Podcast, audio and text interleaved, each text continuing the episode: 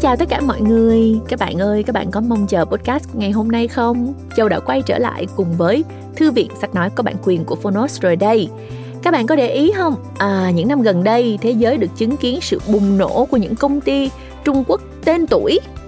Các à, cái tên tiêu biểu là gì? Alibaba nè, Huawei nè, Xiaomi nè, Baidu nè, Tencent nè, đúng không nè?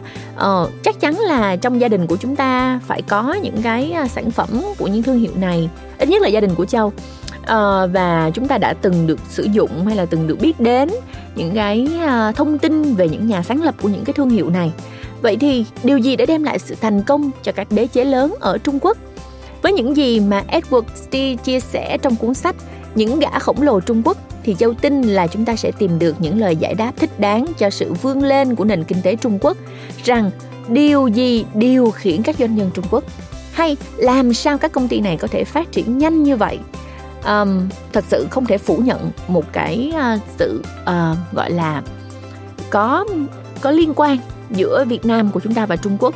Một nghìn năm đô hộ thực sự không phải là là ngắn và chúng ta uh, cũng bị ảnh hưởng bởi uh, văn hóa Trung Quốc rất là nhiều.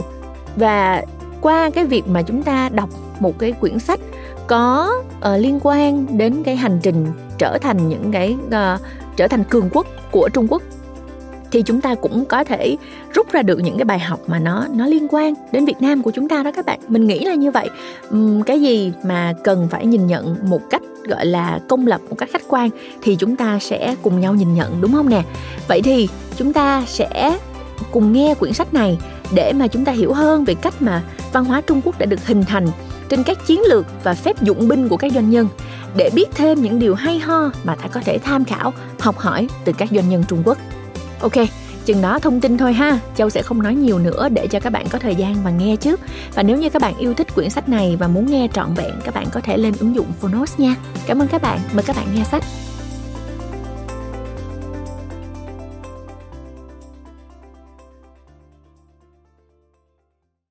Bạn đang nghe từ Phonos. Những gã khổng lồ Trung Quốc. Alibaba, Xiaomi, Tencent và các doanh nghiệp khác đang thay đổi luật chơi như thế nào. Tác giả Edward Stay Người dịch Trương Thúy Ngân Độc quyền tại Phonos Thái Hà Books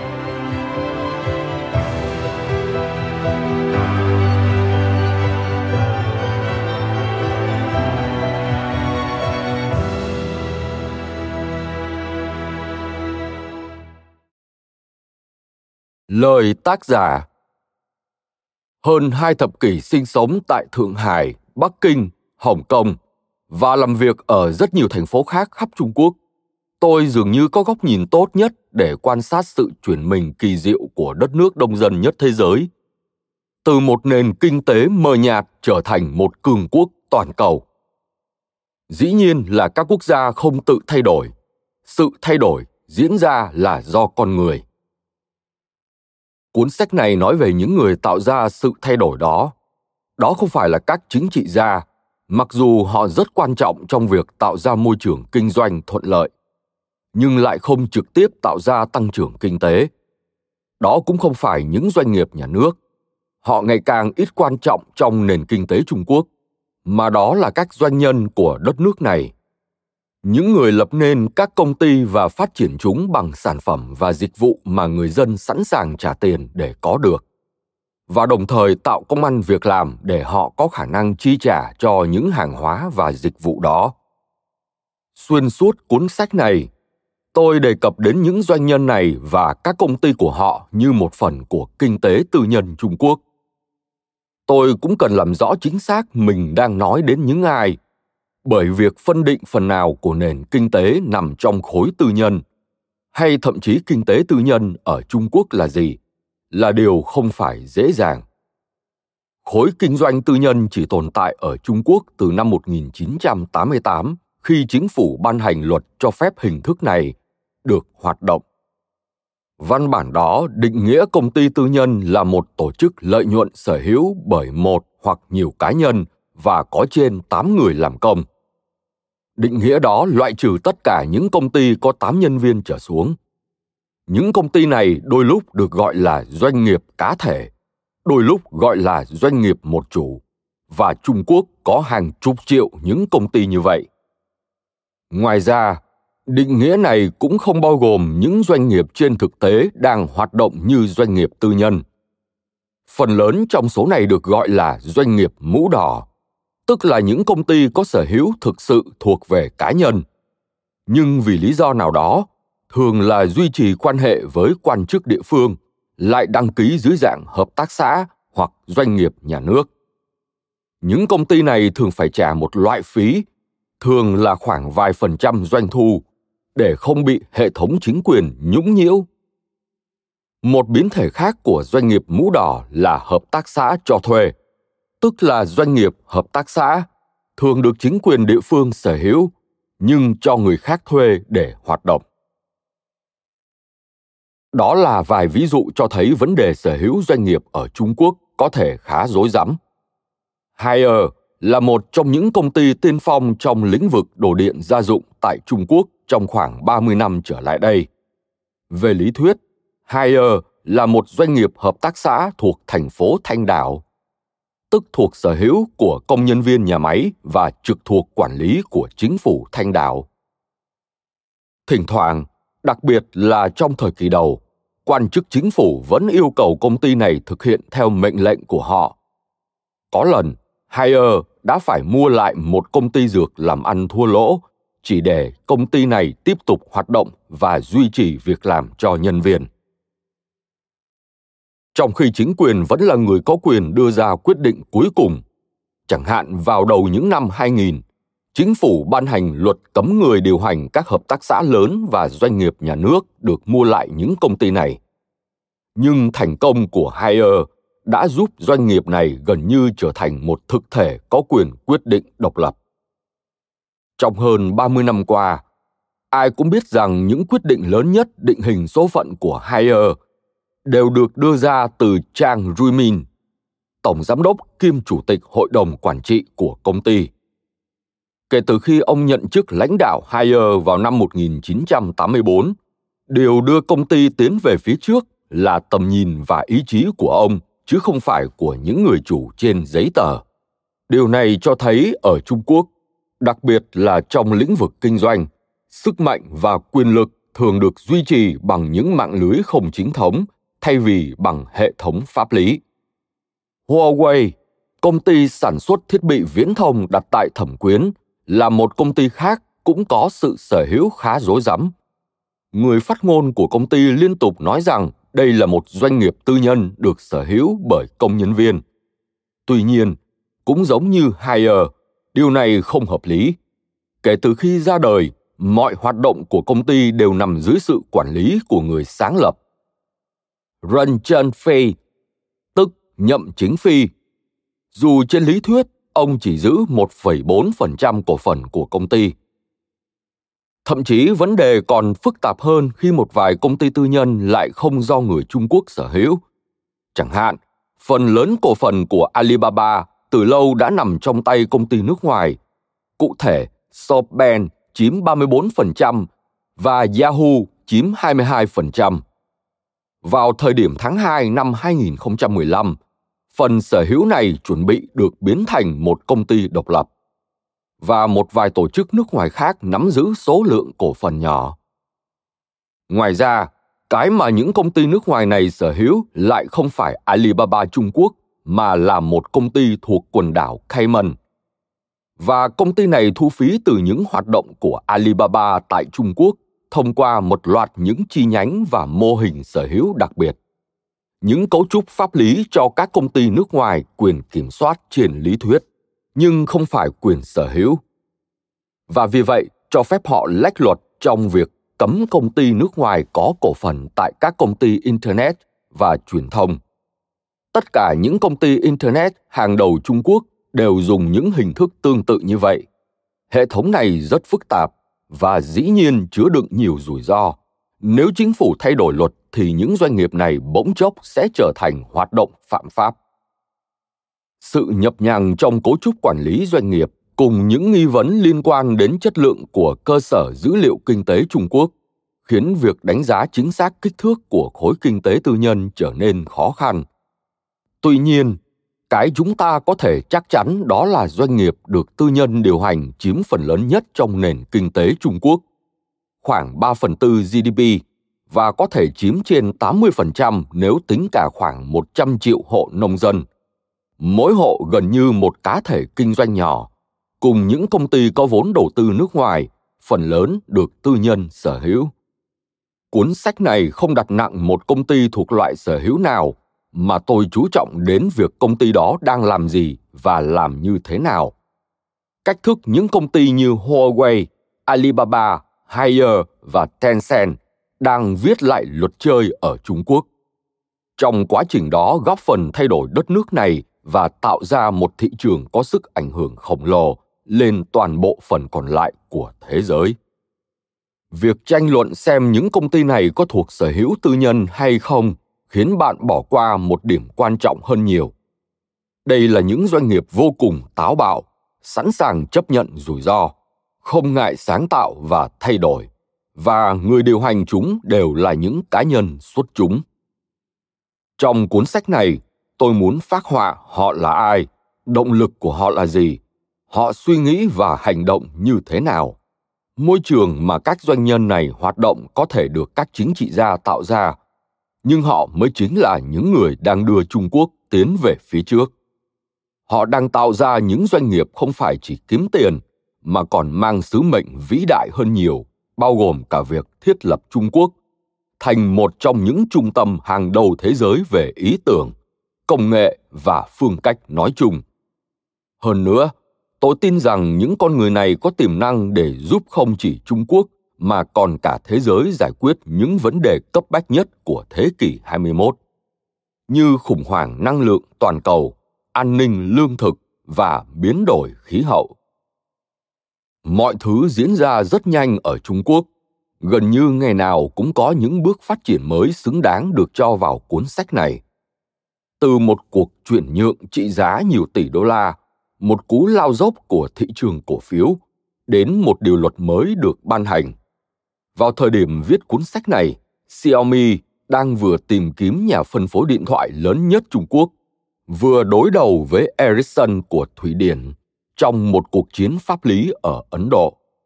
Đồng thời xoay sở với yêu cầu từ chính phủ muốn kiểm soát sức mạnh của tập đoàn Qualcomm của Mỹ. Nhà cung cấp chính những công nghệ dùng trong các linh kiện của điện thoại Xiaomi. Từ một vị trí như vậy, Xiaomi có thể bật xa hơn, mang sức mạnh Trung Quốc ra thị trường quốc tế, hoặc cũng có thể bị ghim lại và mất thị phần nhanh chóng không kém khi chiếm được. Công ty này sẽ đi theo hướng nào tôi cũng không thể biết.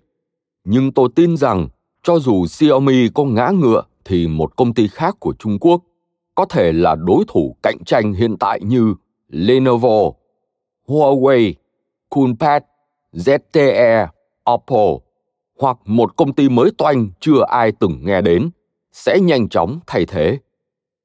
Nói một cách ngắn gọn, dù điều hy hữu nào đó xảy ra với bất kỳ công ty nào được nói đến trong cuốn sách này, thì thông điệp căn bản của tôi vẫn không thay đổi. Tương lai của trung quốc về mặt kinh tế, xã hội và chính trị nằm trong tay những doanh nhân của đất nước này. Tôi ghi chú một chút về cách viết trong cuốn sách này tôi viết tên nhân vật theo cách gọi của trung quốc tức là họ trước tên sau Ví dụ, Du Cang thì Du là họ. Nếu nhân vật có tên tiếng Anh, chẳng hạn Jack Ma, tên tiếng Trung Quốc là Ma Yun của Alibaba hay Paunima Ma Hoa Thăng của Tencent thì tôi sẽ dùng tên gọi phổ biến của họ trong tiếng Anh, tên trước, họ sau. Bất kể những người này có tên tiếng Anh hay không, tôi cũng chắc chắn một điều rằng trong vài năm tới tên của nhiều người trong số họ sẽ trở nên rất quen thuộc với phương tây bởi khả năng kinh doanh của họ và cũng bởi những sản phẩm và dịch vụ mà họ sẽ mang ra thế giới. Lời mở đầu. Những tập đoàn của ngày nay. Trang Ruimin, tức Trương Thụy Mẫn, là một cái tên không còn xa lạ với người dân Trung Quốc. 30 năm trước, ông được phái đến điều hành một công ty sản xuất tủ lạnh chất lượng thấp đang làm ăn thua lỗ ở thành phố ven biển Thanh Đảo. Ngày nay, nó được biết đến với cái tên Haier, công ty lớn nhất thế giới trong mảng phân phối máy giặt, điều hòa và nhiều đồ gia dụng khác. Doanh thu của Haier đạt 29,5 tỷ đô la và lợi nhuận là 1,8 tỷ, bỏ xa hai đối thủ lớn trên thị trường toàn cầu là Whirlpool của Mỹ và Electrolux của châu Âu. Thành công của Trang trong việc vực dậy một doanh nghiệp quốc doanh đang trên đà phá sản và đưa nó trở thành tập đoàn hàng đầu thế giới là một trong những câu chuyện kinh doanh thành công thần kỳ của giai đoạn đổi mới của Trung Quốc. Trang sinh năm 1949, chỉ vài tháng trước khi nước Cộng hòa Nhân dân Trung Hoa ra đời, bố mẹ ông làm công nhân trong một nhà máy dệt phía bắc tỉnh Sơn Đông. Trang có công việc đầu tiên tại một nhà máy sản xuất vật liệu xây dựng. Từ những năm 70 đến đầu những năm 80, ông liên tục thăng tiến và trở thành thành viên ban điều hành của nhà máy. Trong nhà máy, ông được biết đến là người có ý chí tự học, dù đã nghỉ học ở trường từ năm 17 tuổi, nhưng vẫn đọc mọi cuốn sách về kinh doanh và quản trị mà ông có thể tiếp cận được. Năm 1984, Trang có một bước ngoặt quan trọng nhất trong sự nghiệp của mình. Dù có thể lúc đó nó giống một thử thách hơn là cơ hội. Ông được đề cử tới xí nghiệp tủ lạnh Thanh Đảo, trở thành vị giám đốc thứ tư được giao điều hành xí nghiệp này trong vòng một năm. Khi đến nơi, ông nhận ra doanh nghiệp đang nợ đầm đìa. Hồi đó xưởng sản xuất còn không có lấy một cái cửa sổ. Ông nhớ lại. Mùa đông rất lạnh và công nhân không có than để sưởi, nên họ gỡ khung cửa sổ ra để làm củi sưởi ấm. Có một điều tích cực đó là thị trường muốn mua sản phẩm của nhà máy. Dù tủ lạnh họ sản xuất ra có thiết kế kém và thường bị lỗi, nhưng lúc đó hàng gia dụng trên thị trường Trung Quốc khan hiếm đến nỗi số ít những người đủ tiền để mua đều chấp nhận có gì mua nấy. Dĩ nhiên, điều này không có nghĩa là người mua vẫn vui vẻ khi tủ lạnh họ mua về không chạy được. Nhưng đối với nhiều công ty thời bấy giờ, đó chỉ là vấn đề thứ yếu. Khi nhu cầu tăng mạnh, đặc biệt là ở nông thôn, nơi người nông dân tận dụng việc cải cách cho phép họ bán nông sản thặng dư ở bất cứ giá nào. Thì các nhà máy đồ gia dụng bắt đầu đua nhau tăng năng suất, bởi họ cho rằng sản xuất bao nhiêu cũng sẽ bán hết hàng. Tuy nhiên, trang cho rằng điều này sẽ không tồn tại lâu và không sớm thì muộn khi cung gặp cầu. Người tiêu dùng sẽ trở nên khó tính hơn ông tin rằng một doanh nghiệp muốn tồn tại và phát triển trong dài hạn cần có uy tín về chất lượng và sự tin cậy một năm sau trang giải quyết vấn đề này bằng một hành động mà giờ đây trở thành huyền thoại trong lịch sử kinh doanh Trung Quốc. Tại một nhà kho của xí nghiệp, ông xếp ra 76 chiếc tủ lạnh xuất xưởng bị lỗi.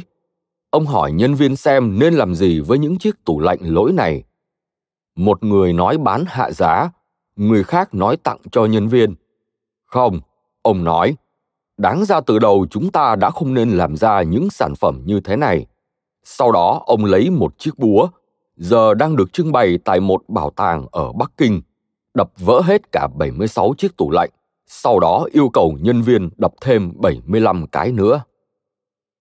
Lời tuyên bố này không thể mạnh mẽ hơn nữa. Từ thời điểm đó, xí nghiệp tủ lạnh Thanh Đảo không lâu sau đó đổi tên thành Haier, đặt mục tiêu theo đuổi chất lượng sản phẩm. Ông Trang đặt ra những tiêu chuẩn khắt khe ở các nhà máy của mình. Để có công nghệ tốt hơn, ông hợp tác với Liebherr, một nhà sản xuất thiết bị tủ lạnh chất lượng cao của Đức. Được truyền cảm hứng từ những cuốn sách về quản lý của Nhật Bản. Ông cũng tập trung đưa kỷ luật vào hoạt động của nhân viên quy trình làm việc được cải tiến và công việc của mỗi người đều được đánh giá hàng ngày vào thời điểm phần lớn các công ty trung quốc chỉ hướng đến việc bán ra bất cứ thứ gì họ sản xuất được thì việc Haier tập trung xây dựng hình ảnh là thương hiệu gia dụng lớn đầu tiên chú trọng đến chất lượng đã sớm mang lại những kết quả tốt đẹp. Vào cuối những năm 80, khi đã tự tin rằng mình có thể thiết lập tiêu chuẩn tương tự ở các nhà máy khác, Trang đưa Haier lên bước phát triển thứ hai là trở thành một thương hiệu tầm cỡ quốc gia. Haier mở rộng các sản phẩm của mình bao gồm máy nước nóng, điều hòa, máy giặt và nhiều thiết bị gia dụng khác. Mặc dù có lợi nhuận dưới 10 triệu đô la, Haier vẫn niêm yết nhánh sản xuất tủ lạnh của mình trên sàn chứng khoán Thượng Hải và nhận được đầu tư 400 triệu đô la. Trang dùng số tiền này để xây dựng các nhà máy mới ở Thanh Đảo và thu mua những công ty mà ông gọi là cá bị ngất. Những công ty gia dụng tăng năng suất để đáp ứng nhu cầu thị trường nhưng không đầu tư vào kiểm soát chất lượng và sau đó rơi vào bế tắc khi gặp sự cạnh tranh từ những công ty như Haier. Trong một thời gian ngắn, Haier đã mua 18 công ty như vậy, vực dậy chúng bằng cách áp dụng phương pháp kiểm soát chất lượng của Haier và bổ sung những sản phẩm mới. Vào cuối những năm 1990, bước đi tiếp theo của Trang là đưa Haier ra toàn cầu. Khi Trung Quốc chuẩn bị gia nhập Tổ chức Thương mại Thế giới và nhiều tập đoàn đa quốc gia bắt đầu mở nhà máy sản xuất ở Trung Quốc, thì Trang lại làm ngược lại. Đầu tiên, ông xây dựng các nhà máy ở Đông Nam Á, sau đó đầu tư 40 triệu đô la để xây một nhà máy sản xuất tủ lạnh tại Nam Carolina, Mỹ, trước khi mở thêm ở Iran, Italy, Ukraine, Tunisia, Bangladesh và Nigeria. Haier cũng mở thêm nhiều ngành sản xuất khác, bao gồm TV, máy tính, máy tính bảng và điện thoại di động. Công ty này cũng bắt đầu có uy tín trong việc đổi mới sáng tạo, đặc biệt là những sản phẩm đáp ứng được nhu cầu đặc thù của thị trường nội địa, như tủ lạnh có dây siêu bền chống chuột cắn hay ngăn đông có khả năng giữ lạnh lên đến 100 giờ trong trường hợp mất điện.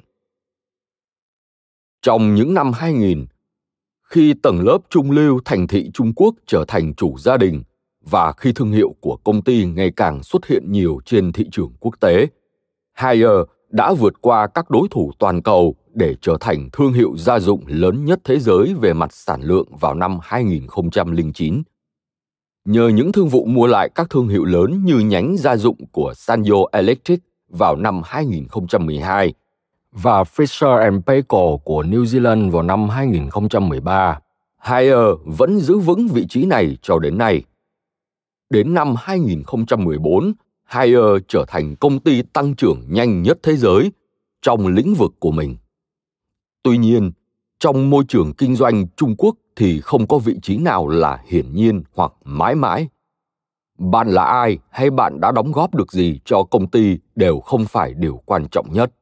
Chàng nói trong thời đại mới này không có doanh nghiệp thành công chỉ có những doanh nghiệp của thời đại ngày nay khi bước sang tuổi 66 vào đầu năm 2015, sẽ không ngạc nhiên nếu Trang quyết định nghỉ hưu. Sau khi đã đạt được rất nhiều thành công với tư cách là một doanh nhân nhưng ông vẫn còn quá nhiều dự định.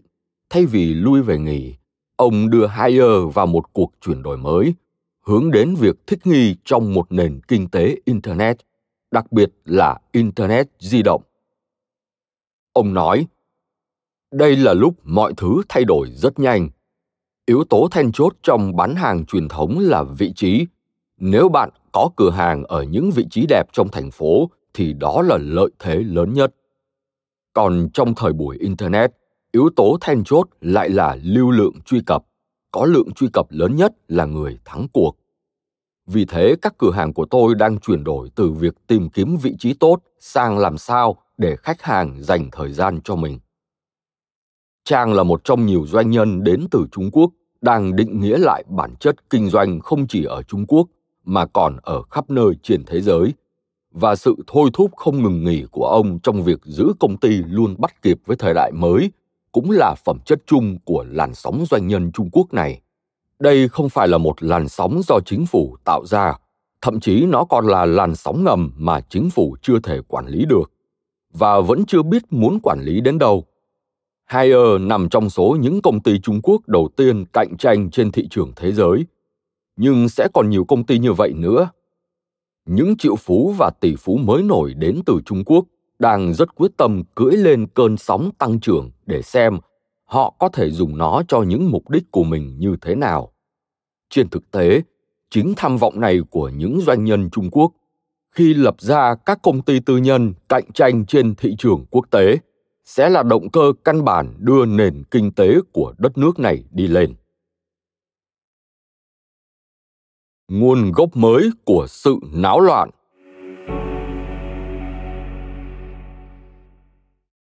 Kể từ đầu những năm 1990, Trung Quốc đã liên tục là nền kinh tế tăng trưởng nhanh nhất thế giới.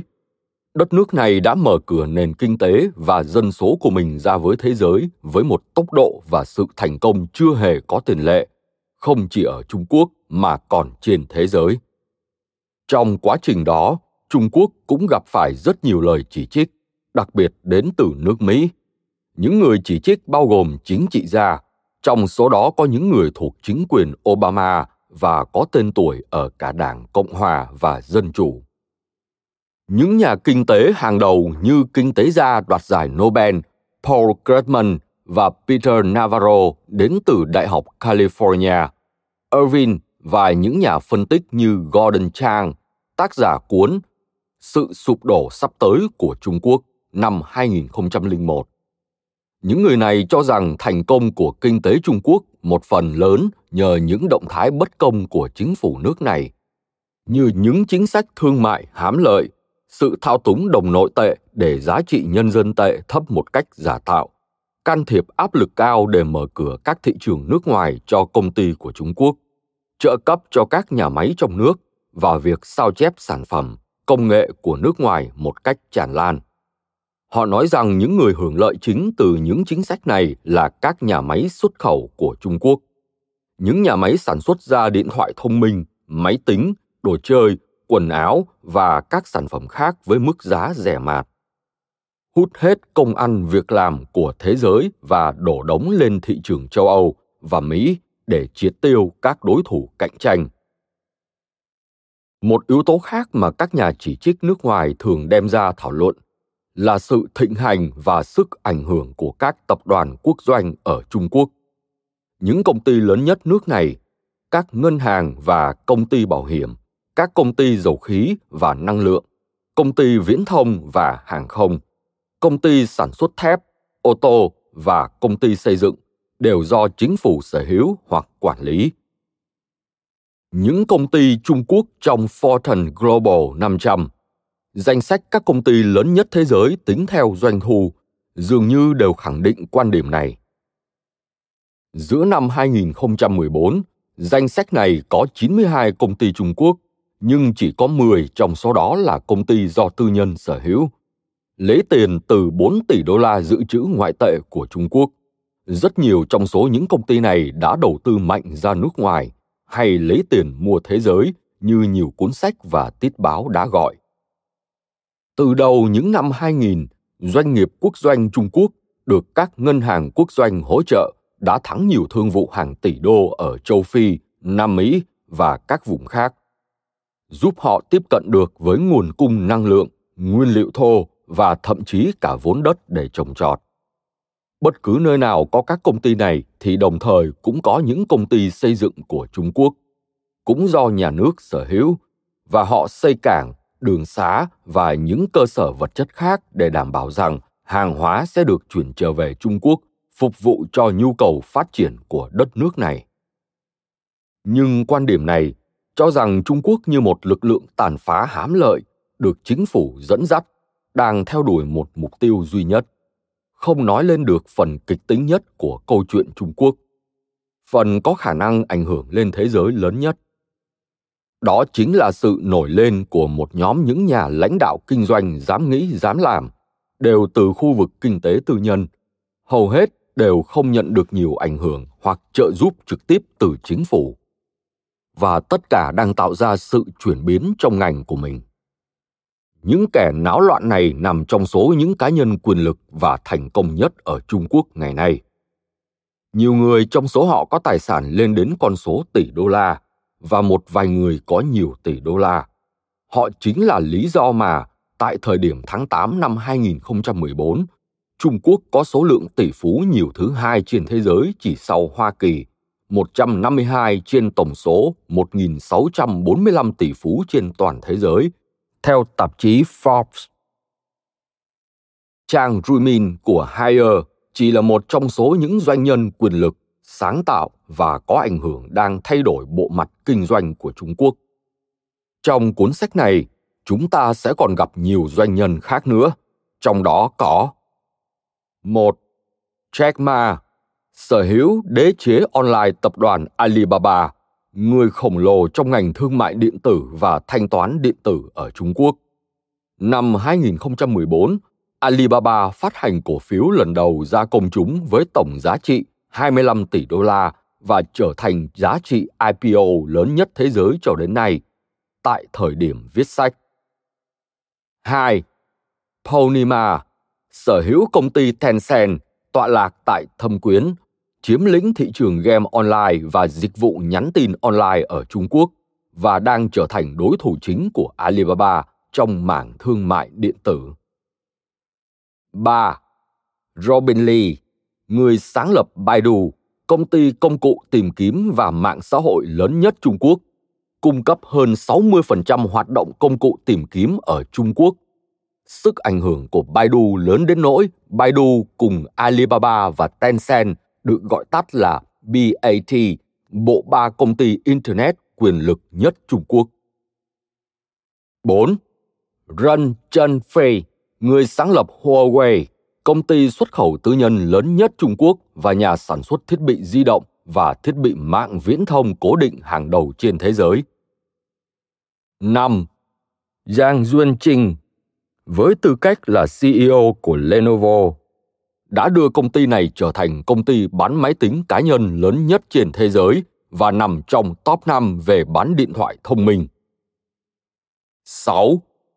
Lei Chun, một doanh nhân sở hữu nhiều công ty với thương vụ mới nhất là Xiaomi, công ty làm đảo lộn thị trường điện thoại thông minh của Trung Quốc và trở thành đối thủ cạnh tranh với Samsung trên toàn cầu. Ông dùng crowdsourcing để quyết định hướng đi cho các sản phẩm của mình và bán hàng mà gần như không chi một đồng nào cho marketing. 7. Yu Kang, một cựu lãnh đạo của Dell, sở hữu siêu thị online Yihao Dian với doanh thu hàng năm lên đến gần 2 tỷ đô la chỉ sau 5 năm, đang thay đổi cách cư dân đô thị Trung Quốc mua sắm các đồ thiết yếu hàng ngày. 8. Li Sufu, người sáng lập Geely Auto, công ty sản xuất ô tô tư nhân thành công nhất ở Trung Quốc và một trong những nhà sản xuất ô tô lớn trên thế giới sau khi công ty này mua lại Volvo vào năm 2011. 9. Sulian Chair, từng là một nông dân và đã vượt qua cả Procter Gamble, Kimberly Clark và các công ty hàng tiêu dùng phương Tây khác để thành lập nên Hengen International, công ty hàng đầu Trung Quốc trong lĩnh vực sản xuất giấy ăn, tá giấy, bằng vệ sinh. 10. Dian Wang Sau khi làm việc cho Microsoft và Cisco, bà giữ vị trí CEO ở Choyok.com, một hiệu sách online của Lei Chun, Xiaomi. Và sau đó, khi công ty này được bán cho Amazon, thì thành lập nên website B2B của riêng mình mang tên digate.com. 11.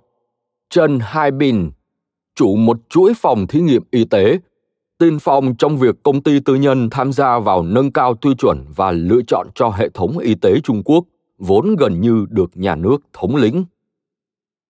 12.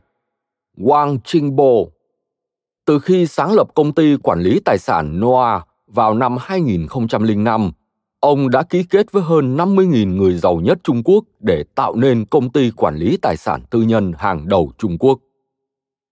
13. Chang Yue, đến từ tỉnh Hồ Nam, miền Trung Trung Quốc. Ông đã thành lập nên một công ty sản xuất máy điều hòa không dùng Kunlun rất thành công trên thế giới và giờ đây muốn xây dựng các thành phố thân thiện với môi trường sử dụng những mô đun làm sẵn. Để chứng minh cho ý tưởng này, hiện ông đang xin giấy phép để xây tòa nhà cao nhất thế giới tại Trường Sa, thủ phủ tỉnh Hồ Nam. Dĩ nhiên không phải tất cả các doanh nhân Trung Quốc đều thành công. Giống như mọi chủ doanh nghiệp khác, họ cũng phải chịu rủi ro với các thương vụ và với nguồn thu nhập của mình. Có những người đã thất bại, nhiều người trong số đó bắt tay vào xây dựng những công ty mới, rút kinh nghiệm từ sai lầm của bản thân. Một vài người vướng vào vấn đề với luật pháp bởi chính những sai lầm của họ. Chẳng hạn, 10 năm trước, một trong những công ty tư nhân được nhắc đến nhiều nhất Trung Quốc là Delong. Đây là một tập đoàn có trụ sở tại vùng Tân Cương xa xôi phía tây của Trung Quốc, với doanh thu hàng năm lên đến 4 tỷ đô la từ lãi suất trong các ngành nông nghiệp, thực phẩm, chế tạo máy và sản xuất xi măng. Người sáng lập tập đoàn này, Tân Wan Sin, tức Tân Vạn Đường, từng là người giàu nhất Trung Quốc trước khi bị bắt vì thao túng giá cổ phiếu. Gần đây hơn, vào năm 2010, Hoàng Quang Yu, người sáng lập gom Electrical Appliances, một trong những nhà bán lẻ đồ điện máy hàng đầu Trung Quốc và cũng từng là người giàu nhất quốc gia này trong một thời gian, bị kết án 14 năm tù vì giao dịch nội gián và hối lộ. Trong khi DeLong biến mất không một dấu vết sau khi Thân bị bắt thì ngược lại, Gom, dù có lúc thăng lúc trầm, vẫn giữ vững vị trí là một trong những nhà bán lẻ hàng đầu Trung Quốc 5 năm sau khi Huan bị bắt. Hầu hết các doanh nhân Trung Quốc có kết cục tốt đẹp hơn hai trường hợp trên. Ngay cả khi phải chịu thất bại trong những ngày đầu kinh doanh, họ vẫn cho thấy một động lực và khả năng phi thường trong việc xoay sở giữa những đổi thay chóng mặt của Trung Quốc cũng như nền kinh tế nước này. Sự nổi lên của những kẻ náo loạn này càng đáng chú ý hơn khi vào thời điểm Mao Trạch Đông qua đời vào năm 1976. Trung Quốc còn không hề có thành phần kinh tế tư nhân. Tất cả nền công nghiệp và nông nghiệp của đất nước đều do nhà nước nắm giữ và vận hành bởi chính quyền trung tâm hoặc địa phương hoặc thông qua hợp tác xã. Nhờ có cải cách kinh tế trong 35 năm qua mà ngày nay thành phần kinh tế tư nhân đóng góp ít nhất 3 phần tư sản lượng kinh tế của Trung Quốc. Chính phủ Trung Quốc dù từ lâu đã bỏ mô hình kinh tế bao cấp, nhưng vẫn coi mình nắm vai trò then chốt trong việc định hướng nền kinh tế Trung Quốc. Ở nước này có khoảng 2,3 triệu công ty do nhà nước sở hữu. Tuy nhiên, con số này vẫn không là gì nếu so với các loại hình kinh doanh khác. Vào thời điểm đầu năm 2004, Trung Quốc đã có khoảng 3,3 triệu công ty tư nhân. Nhiều công ty trong số đó được sở hữu bởi các nhà đầu tư trên sàn chứng khoán và 24 triệu doanh nghiệp cá thể, mô hình kinh doanh gia đình hoặc cá nhân. Đến năm 2013, nước này có gần 12 triệu công ty tư nhân và hơn 42 triệu doanh nghiệp cá thể. Mời bạn xem biểu đồ số lượng công ty ở Trung Quốc theo loại hình sở hữu năm 2003 và 2013 được đính kèm trên ứng dụng. Thậm chí, chính phủ còn đang nỗ lực để tăng những con số này lên. Trong 7 tháng đầu của năm 2014, nhờ việc bỏ quy định yêu cầu vốn đăng ký mà đã có thêm 1,5 triệu công ty tư nhân mới được thành lập, gấp đôi cùng kỳ năm trước đó. Trong khi đó, số lượng công ty nhà nước lại giảm đi gần một nửa kể từ năm 2004, và mặc dù những công ty này đã hiệu quả hơn thập kỷ trước rất nhiều, mức độ tăng năng suất của họ vẫn rất thấp nếu đem so với khu vực tư nhân. Năm 2000, doanh thu từ các công ty quốc doanh và ngoài quốc doanh sấp xỉ ngang nhau, khoảng 4 tỷ nhân dân tệ ở mỗi nhóm. Nhưng năm 2013, trong khi tổng doanh thu của các công ty quốc doanh chỉ tăng 6 lần thì khu vực ngoài quốc doanh đã tăng lên đến hơn 18 lần. Mời bạn xem biểu đồ doanh thu theo loại hình sở hữu năm 1998 2013 được đính kèm trên ứng dụng. Mức lợi nhuận thậm chí còn tăng nhiều hơn. Công ty quốc doanh tăng 7 lần lợi nhuận và công ty ngoài quốc doanh tăng gấp 23 lần. Các doanh nhân Trung Quốc ăn nên làm ra một phần bởi họ đã tạo ra những công ty có khả năng thay đổi khi đất nước thay đổi. Nhiều người trong số họ bắt đầu kinh doanh khi nhà nước vẫn đang thống lĩnh nền kinh tế. Nhà nước đặt giá và chỉ đạo ai điều hành công ty nào. Họ đã sống sót qua khủng hoảng tài chính châu Á cuối thập niên 90. Họ đã đối đầu với sự cạnh tranh đến từ làn sóng các công ty nước ngoài ồ ạt tràn vào Trung Quốc vào những năm 2000 sau khi nước này gia nhập Tổ chức Thương mại Thế giới. Trải qua những thăng trầm này, các doanh nhân Trung Quốc đã tạo ra một nền kinh tế nằm ngoài sự điều hành trực tiếp của chính phủ. Họ lấy việc phục vụ khách hàng làm mục tiêu chính, những người sử dụng các sản phẩm và dịch vụ mà họ tạo ra. Giống như những doanh nhân ở các nơi khác trên thế giới, họ cũng tràn đầy năng lượng, trí tưởng tượng và thường có phong cách riêng biệt. Họ là những cá nhân xuất sắc, đặc biệt khi bạn tính đến việc họ đã tạo ra những công ty thành công với rất ít sự hỗ trợ từ chính phủ và trong một nền văn hóa ngại rủi ro và sùng bái quyền lực cũng như sự đồng nhất. Những doanh nhân này có đủ các dạng, có người già, người trẻ, có người chỉ học hết cấp 3, có người là tiến sĩ, có người đến từ những thành phố lớn và giàu nhất Trung Quốc, có người đến từ vùng quê hẻo lánh. Dĩ nhiên, hầu hết đều sở hữu những công ty nhỏ, nhưng cũng có những người có hàng chục ngàn công nhân viên. Có những người có sức ảnh hưởng lớn và quen biết với những lãnh đạo giữ vị trí cao trong chính phủ. Có những người lại phải chịu định kiến khi chính quyền yêu ái doanh nghiệp nhà nước. Một việc có thể khiến những hoạt động kinh doanh bình thường như vay ngân hàng trở thành ác mộng. Rất nhiều trong số những doanh nhân thành công của Trung Quốc ngày nay đang ở độ tuổi 40, 50 và 60. Không hề có chút kinh nghiệm kinh doanh nào khi họ mới bắt đầu. Họ phải học hỏi trong một quá trình thử sai không ngừng.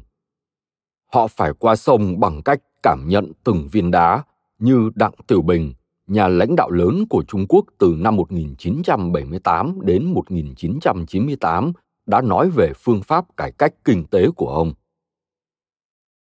trong số những người bắt đầu kinh doanh trong khoảng thời gian từ thập niên 80 đến đầu những năm 2000, không ai có thể hình dung ra Trung Quốc ở thời điểm năm 2014, nhưng họ lại là những người đóng vai trò lớn nhất trong việc tạo ra của cải trong xã hội Trung Quốc ngày nay.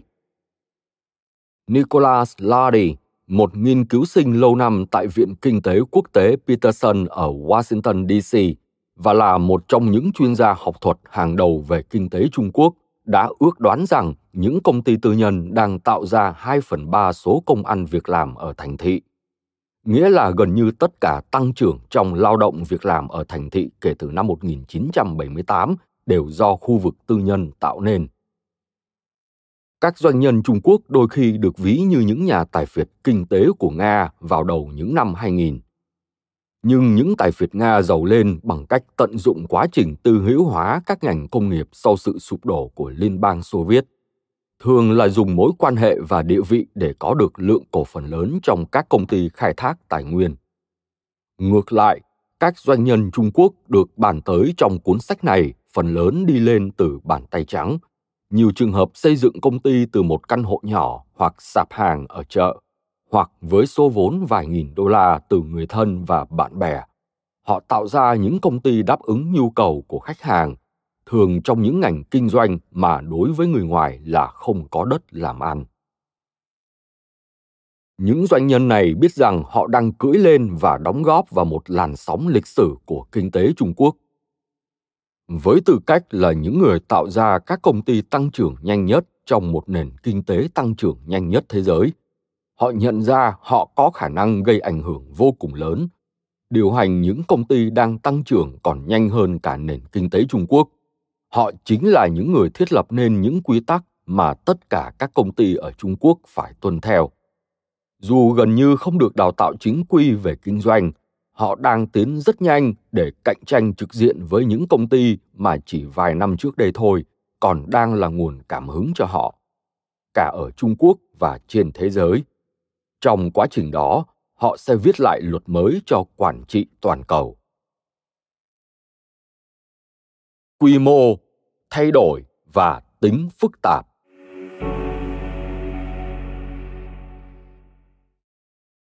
Để hiểu về những gì các doanh nhân này đã đạt được, chúng ta không cần nhìn đâu xa, mà chỉ cần nhìn về chính môi trường kinh doanh của trung quốc trung quốc là đất nước duy nhất có quy mô hoạt động kinh tế có thể sánh với mỹ.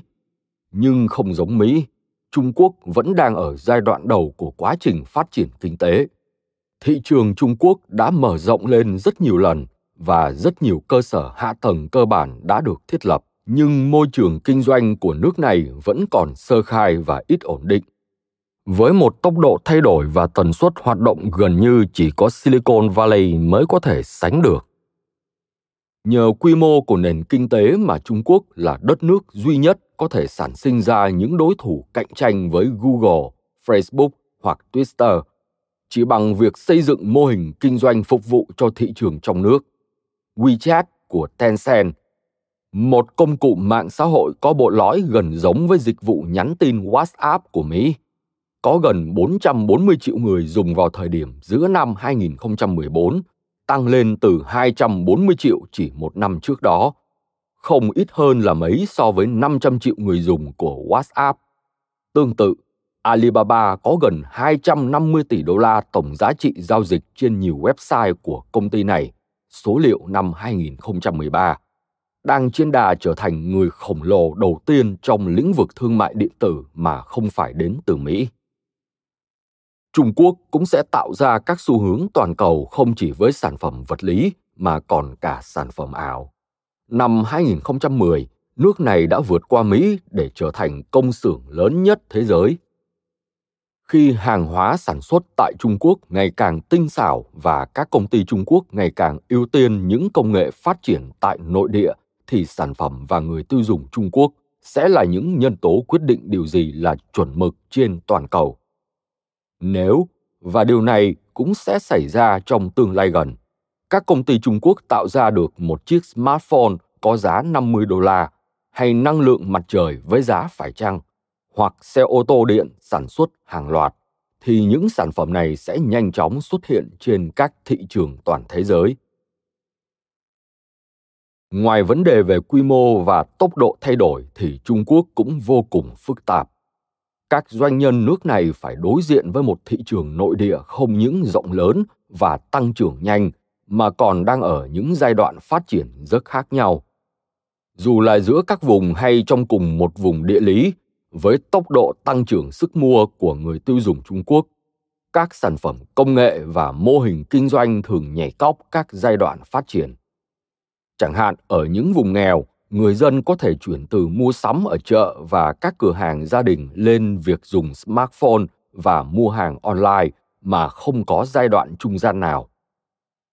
Người tiêu dùng Trung Quốc có quá nhiều lựa chọn hàng hóa từ nội địa đến các nước châu Á khác và cả các thương hiệu toàn cầu.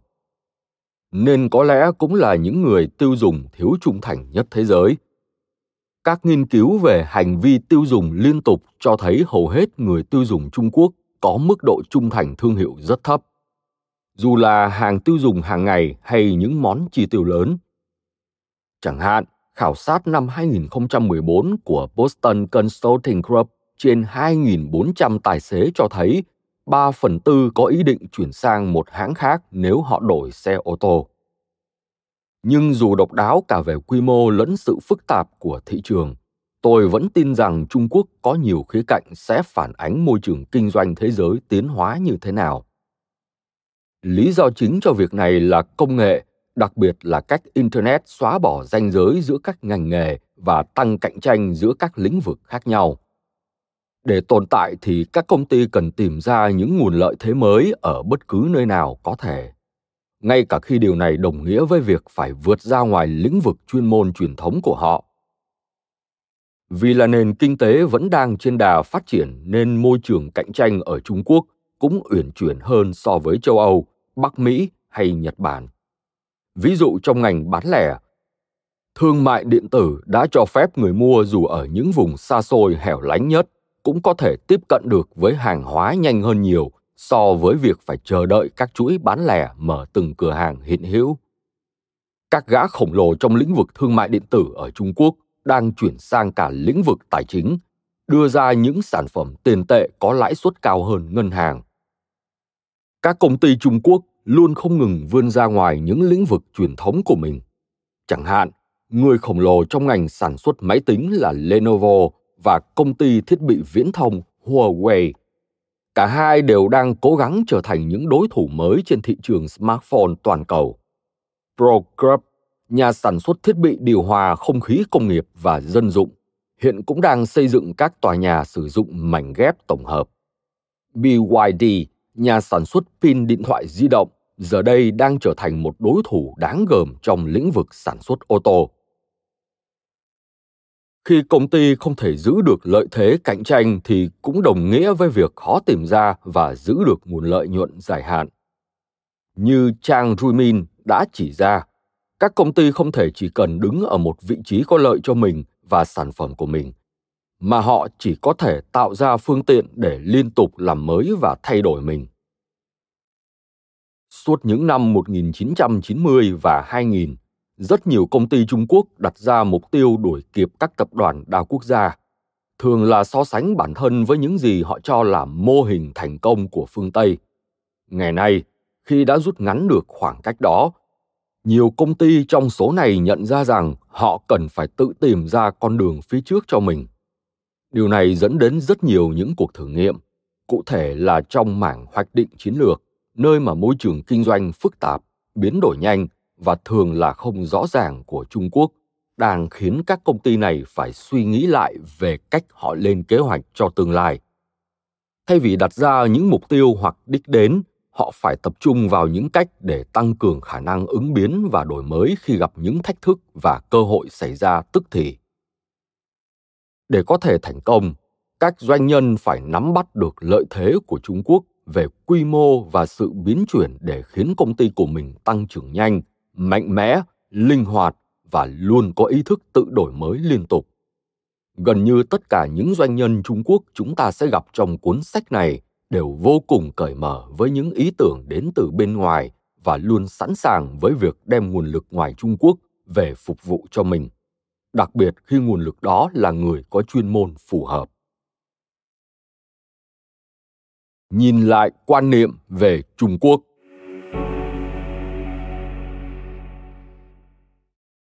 sự đi lên của những doanh nhân quyền lực Trung Quốc sẽ làm nhiều người cảm thấy khó chịu.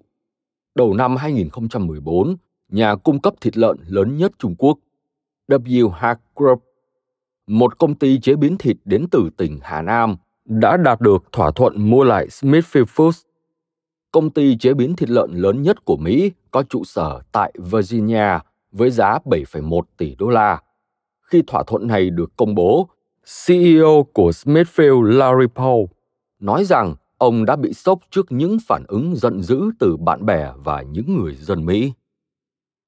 Lý do chính cho việc này đó là truyền thông phương Tây liên tục mô tả sự tăng trưởng về kinh tế và sức mạnh chính trị của Trung Quốc như một mối nguy về mặt chiến lược.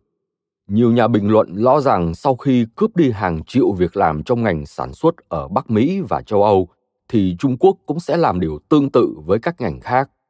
Đặc biệt, nếu nước này sử dụng nguồn dự trữ ngoại hối khổng lồ của mình để mua lại ngày càng nhiều các công ty trên toàn thế giới. Mặc dù tôi không muốn làm giảm tầm quan trọng của những xáo trộn mà Trung Quốc tạo ra khi nổi lên là một thế lực quốc tế mới, nhưng góc nhìn này đại diện cho một quan niệm lệch lạc về sự cạnh tranh của Trung Quốc.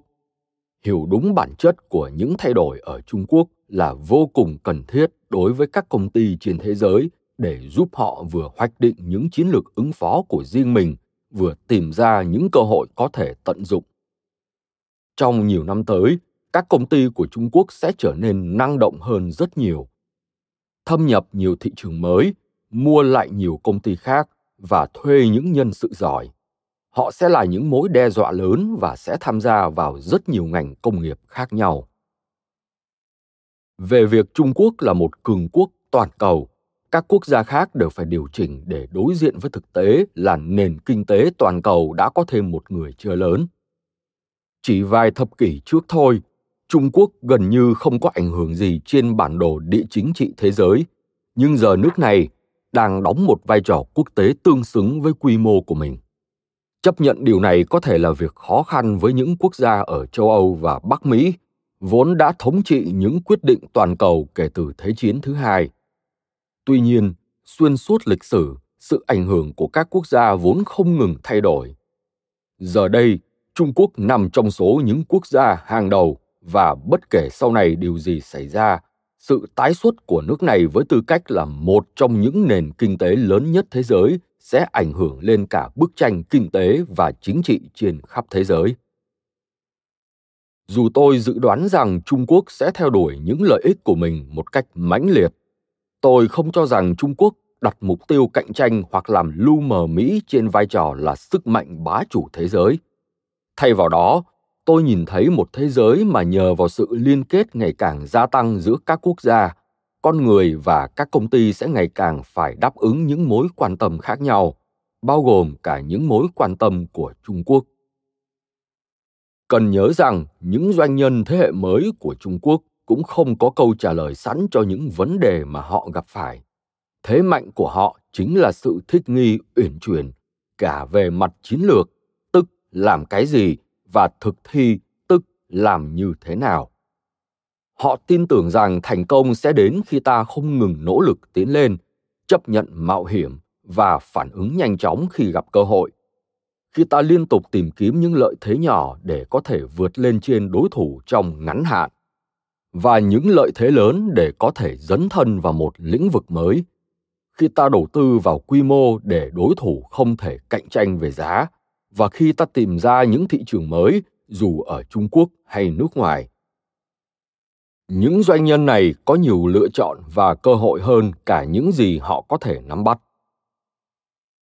Họ cần phải chọn mình sẽ hoạt động trong ngành nào, sẽ mua lại công ty nào và sẽ phát triển công nghệ gì.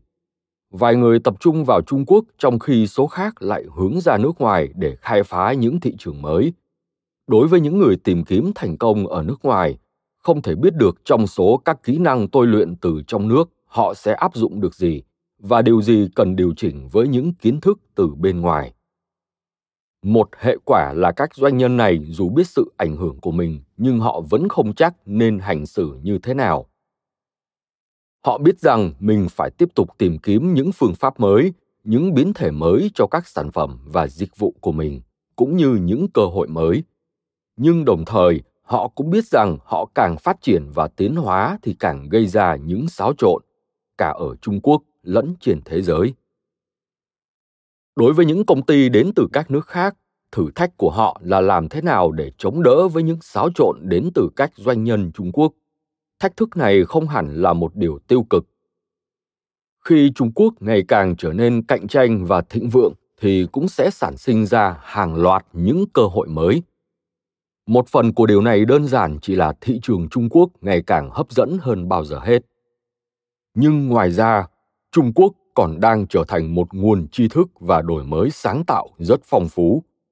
Và nước này sẽ ngày càng chủ động trong việc tìm kiếm giải pháp cho những vấn đề toàn cầu như biến đổi khí hậu, nguồn năng lượng mới và bảo đảm nguồn cung lương thực và nước sạch.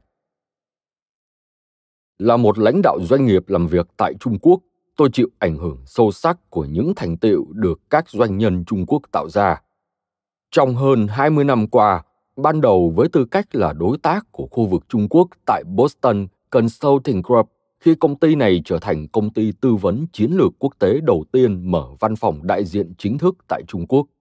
Sau đó, với tư cách là chủ tịch khối đại Trung Hoa của Bush and Company, và bây giờ là với công ty riêng của tôi – công ty cố vấn Cao Phần, tôi đã gặp tất cả những nhân vật được nhắc đến trong cuốn sách này. Có những người tôi làm việc trực tiếp, giúp họ phát triển và áp dụng các chiến lược. Có những người tôi gặp tại những diễn đàn kinh doanh hoặc hội thảo. Những doanh nhân này đang ở tiền tuyến trong công cuộc háo hức tìm kiếm thành công của Trung Quốc. Tôi đã được chứng kiến họ sử dụng lợi thế kiến thức về thị trường Trung Quốc để xây dựng nên các công ty của mình vượt qua sự cạnh tranh từ những công ty quốc tế và nội địa khác, đàm phán với quan chức về các quy định và nguồn lực, đồng thời khai thác những đam mê và tham vọng ở những nhân viên của mình. Từ rất nhiều cuộc nói chuyện với họ, tôi biết rằng gần như tất cả họ đều kết hợp gốc rễ trung quốc của mình với một tầm nhìn quốc tế họ muốn cho phần còn lại của thế giới thấy rằng công ty của họ ít nhất không thua kém bất kỳ công ty nào đến từ bất cứ đâu. Nhưng họ cũng biết rằng để làm được điều đó, họ cần học tập từ những kinh nghiệm toàn cầu và thuê được những nhân sự giỏi nhất, bất kể đó là người nước nào. Tôi cũng được chứng kiến việc các phương pháp và thành tựu của họ thường bị giới quan sát ngoài trung quốc hiểu sai như thế nào thành công của họ bị gán với sự bảo hộ của nhà nước, làm nhái sản phẩm, một đồng nhân dân tệ nằm ở mức dưới giá trị thật, hoặc những lợi thế bất công khác. Như tôi mong muốn sẽ làm rõ trong cuốn sách này, điều thực sự giúp những công ty trở nên hùng mạnh như vậy là nhờ sự tập trung không ngừng vào việc phát triển và tạo ra những sản phẩm, dịch vụ đáp ứng được nhu cầu và túi tiền của người tiêu dùng trung quốc, và ngày càng nhiều người tiêu dùng trên thế giới tôi viết cuốn sách này để kể những câu chuyện của họ, lịch sử, tính cách, thành công kinh doanh và ảnh hưởng của họ họ đóng một vai trò không thể chối cãi trong quá trình chuyển mình của kinh tế Trung Quốc, từ một nền kinh tế nhà nước tập trung trở thành nền kinh tế thị trường chỉ trong 35 năm. Những kẻ náo loạn này còn có ảnh hưởng lớn hơn lên nền kinh tế toàn cầu trong tương lai. Hướng dẫn về cuốn sách Cuốn sách này nói về những doanh nhân Trung Quốc bản chất thành công của họ và những thách thức họ đặt ra cho các công ty trên thế giới cũng như những cơ hội mà họ tạo ra. Đầu tiên, ở chương 1, tôi tìm hiểu điều gì thôi thúc các doanh nhân Trung Quốc này nỗ lực vượt qua giới hạn của cả những người làm kinh doanh thành công nhất. Chương này tập trung vào những đặc điểm trong phương pháp kinh doanh của họ bằng cách tìm hiểu những làn sóng khởi nghiệp ở Trung Quốc kể từ khi Đặng Tiểu Bình khởi động chương trình cải cách kinh tế vào cuối thập niên 70. Cần phải hiểu lịch sử hiện đại Trung Quốc mới có thể hiểu một nền kinh tế xã hội chủ nghĩa tập trung đã trở thành nền kinh tế có khu vực tư nhân lớn nhất thế giới chỉ sau ba thập kỷ như thế nào. Và trong chương này, tôi có đề cập sơ lược về quá trình này. Trong chương 2, tôi tìm hiểu môi trường đang tạo ra và chui rèn những doanh nhân này. Tôi tính đến quy mô của Trung Quốc độ mở của thị trường vai trò của chính phủ và vai trò của công nghệ đặc biệt là mạng internet cũng như cách bốn yếu tố này tạo nên những công ty tăng trưởng siêu nhanh quyết liệt và thích ứng tốt chương 3 tìm hiểu chi tiết cách các công ty này hoạt động trong môi trường đó và điều gì khiến họ khác biệt so với những công ty khác trên thế giới. Tập trung vào cách họ luôn phải đổi mới để giải quyết những thách thức liên tục được đặt ra. Tôi cũng chứng minh rằng, với sự đầu tư có hệ thống của chính phủ vào giáo dục, khoa học, kỹ thuật và nghiên cứu, trung quốc đã xây dựng nền móng để trở thành một trong những cường quốc sáng tạo trong vòng hai thập kỷ tới chương 4 nhìn ra bên ngoài Trung Quốc để tìm hiểu về những ảnh hưởng mà các doanh nhân Trung Quốc đã và sẽ có trên thế giới. Cho tới thời điểm hiện tại, đầu tư ra nước ngoài của Trung Quốc hầu hết đều từ các doanh nghiệp quốc doanh tìm kiếm nguồn cung năng lượng và các tài nguyên khác phục vụ cho mục đích tăng trưởng của nền kinh tế nước nhà. Nhưng trong vài năm gần đây, các công ty tư nhân cũng đã bắt đầu tăng lượng đầu tư ra nước ngoài xu hướng này sẽ tiếp tục tăng lên và sớm hơn so với nhiều người nghĩ. Đầu tư của trung quốc ra nước ngoài sẽ vượt đầu tư của nước ngoài vào trung quốc. Khi điều này xảy ra thì các doanh nhân trung quốc sẽ chính là những người đưa đất nước này trở thành một cường quốc kinh tế toàn cầu, mở ra các thị trường cũng như xây dựng và mua lại các công ty trên khắp thế giới. Chương 5 Quay trở lại Trung Quốc để nói về những thay đổi đang xảy ra ở đất nước này và vai trò của các doanh nhân trong việc định hình những thay đổi đó chương này tìm hiểu quá trình đô thị hóa đang tạo ra một đất nước với cấu trúc xã hội, kinh tế và văn hóa khác biệt như thế nào so với những gì đã tồn tại chỉ vài thập niên trước đó trong chương này, tôi cũng bàn về những thay đổi về thể chế cần thiết để đất nước này có thể vận hành một cách trơn tru và hiệu quả.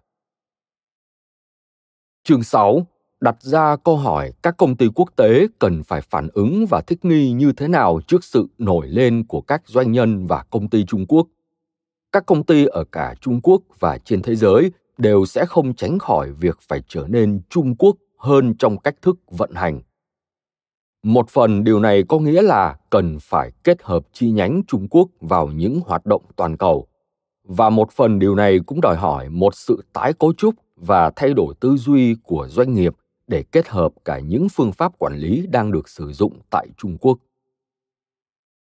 Cuối cùng, trong phần kết luận, tôi xem xét những bài học rút ra từ cách doanh nhân Trung Quốc nằm ngoài việc kinh doanh trên phương diện xáo trộn đối với xã hội và chính trị. Kể từ khi Đặng Tiểu Bình phát động chương trình cải cách kinh tế vào cuối những năm 70 và thậm chí khi phong trào này được tái phát động vào năm 1992, toàn đất nước Trung Quốc đã tiến lên như một cơn thủy triều trong việc đổi mới sáng tạo và chấp nhận mạo hiểm. Tôi tin rằng kết quả của việc này là Trung Quốc ngày nay đang bước vào một thời kỳ phục hưng không những có thể so sánh với thời thịnh vượng nhất của đất nước này trong lịch sử, tức là thời nhà Đường từ thế kỷ thứ bảy đến thế kỷ thứ 10 mà còn có thể tiến thêm một bước nữa đóng vai trò quan trọng trong việc định hình phong cách quản trị toàn cầu. Nhờ quy mô về kinh tế cũng như dân số và trên hết là khát vọng của người dân mà Trung Quốc buộc phải trở thành một trong những quốc gia đi đầu trong việc giải quyết những thách thức quan trọng của thế giới trong thế kỷ 21. Đó là đối phó với biến đổi khí hậu và những vấn đề liên quan về lương thực, năng lượng và an ninh tài nguyên nhu cầu của trung quốc trong những vấn đề này có tiềm năng để dẫn đến việc thay đổi những quy chuẩn toàn cầu đã tồn tại trong hàng thế kỷ mà phương tây thống trị về chính trị thế giới, với kết quả là sự dịch chuyển theo hướng chia sẻ những trách nhiệm quốc tế. Ở trung quốc, các doanh nhân đóng vai trò quan trọng trong việc tạo nên nền kinh tế sôi động cần thiết cho một xã hội mà công dân và chính phủ đều sẽ đóng góp vào việc định hình những phát triển của toàn cầu trong những thập kỷ tới để hiểu vì sao tôi tin vào điều này, chúng ta hãy cùng quay trở về với những doanh nhân này và xem xét động lực thúc đẩy họ tinh thần